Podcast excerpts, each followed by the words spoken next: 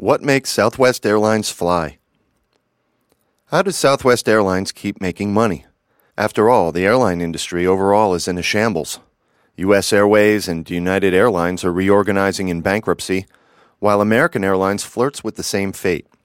As a group, the nation's biggest carriers have lost billions of dollars over the past several years with no immediate recovery in sight. The secret to its success, said Southwest Chairman Herb Kelleher during a talk at Wharton April 22nd, is available for anyone, including its competitors, to see. It's an obsession with keeping costs low and treating employees well, and a commitment to managing the company during booms with an eye to the bust that will inevitably follow. Do that, Kelleher said, and most of the rest takes care of itself. To be successful in business, you need a sense of historicity and futurity, he said. What does that mean? Hell if I know, but it sounds good. Seriously. What I'm saying is be prepared because the bad times are going to come. In our industry, it happened twice in the last decade. It happened twice in the decade before that and twice in the decade before that. Though Kelleher was self deprecating throughout his talk, he is famous for joking about his affection for whiskey. He did boast about his company's preparedness for the recent airline industry slump. After September 11, we didn't cancel any flights, he said we didn't furlough any employees. Southwest could do that because it has the lowest cost and strongest balance sheet in its industry, according to Kelleher. On Monday, the Dallas based company reported its 48th consecutive profitable quarter, earning $24 million or 3 cents a share, up 14% from the comparable quarter a year earlier. Its stock closed Tuesday at $15.67 a share. Over the last five years, its shares have gained 67%, compared with a 61% loss for the Dow Jones Airline Index. The company, Kelleher states, has made money every year for the last 30. Close attention to cost produced those results, he noted. Even in the best of times, we kept our cost low and questioned every expenditure. For years, I used to approve every expenditure over $1,000. Why? To encourage a cost conscious culture. I couldn't look at all of them, of course, but I would question them selectively and that kept people paying attention.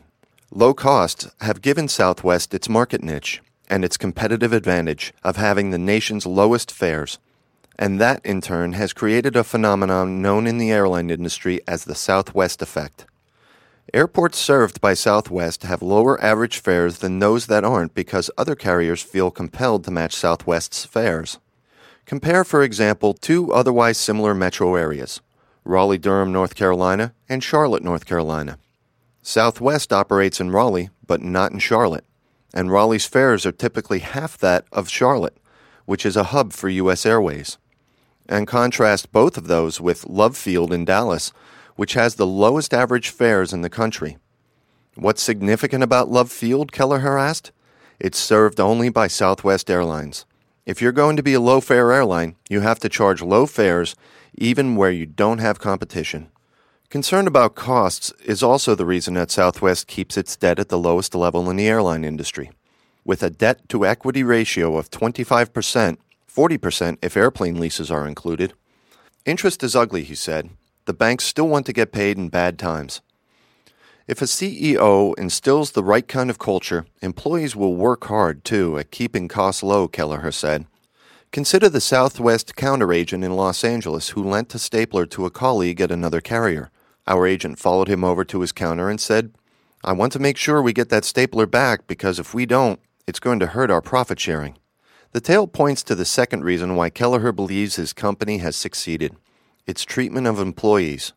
It's sometimes been held out to be a conundrum in business. Who comes first, employees, customers, or shareholders? We never thought it was a conundrum. If employees are treated well, they'll treat the customers well.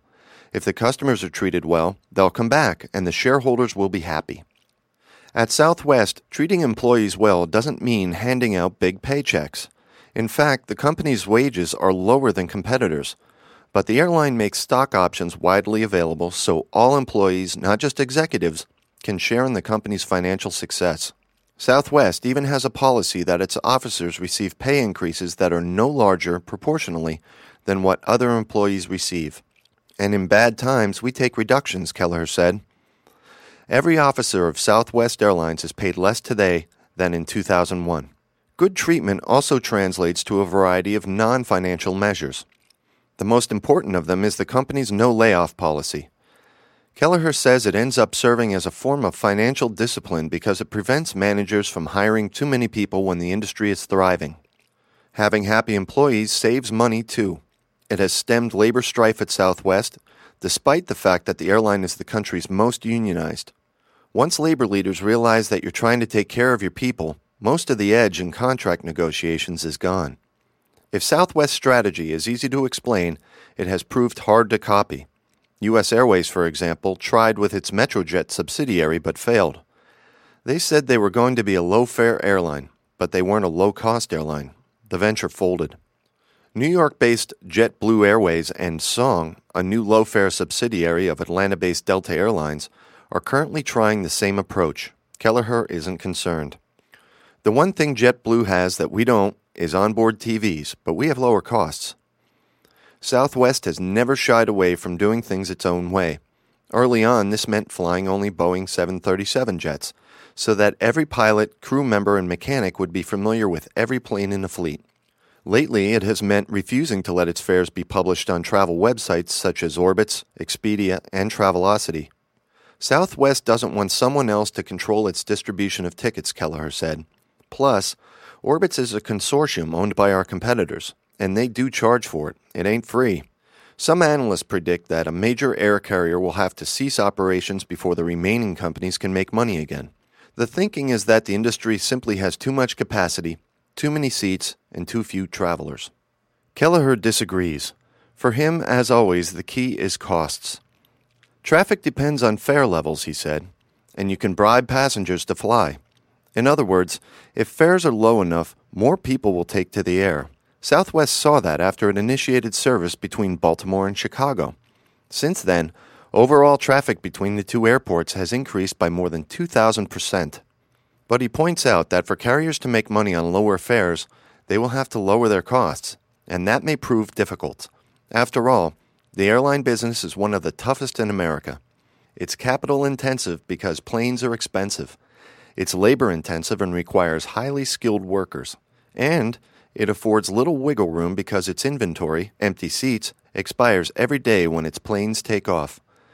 The industry is also highly regulated by the Federal Aviation Administration and now the Transportation Safety Administration, and highly taxed.